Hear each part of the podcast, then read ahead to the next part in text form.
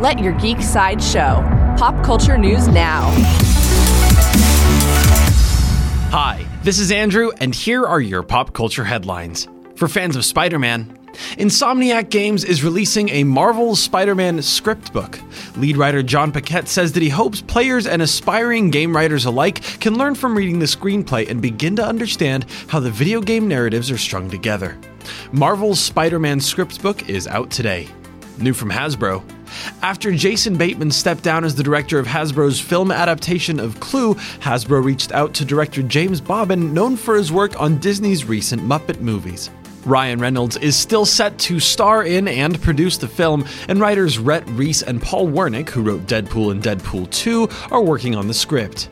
There is no further news about the Clue film at this time. Coming soon from HBO, According to Collider, HBO is eyeing Mark Ruffalo to star in their upcoming series based on the Oscar winning film Parasite. Parasite is the first non English feature to win Best Picture at the Academy Awards, and the HBO series will continue to expand the movie's universe.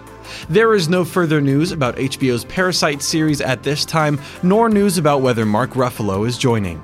New from Marvel According to Variety, Marvel has brought on a new writer to work on their upcoming film, Thor Love and Thunder.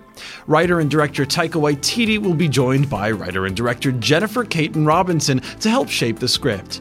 There is no further news about Thor Love and Thunder at this time. This has been your Pop Culture Headlines presented by Sideshow, where pop culture is our culture. For even more ad free pop culture news and content, go to geeksideshow.com. Thanks for listening, and don't forget to let your geek side show.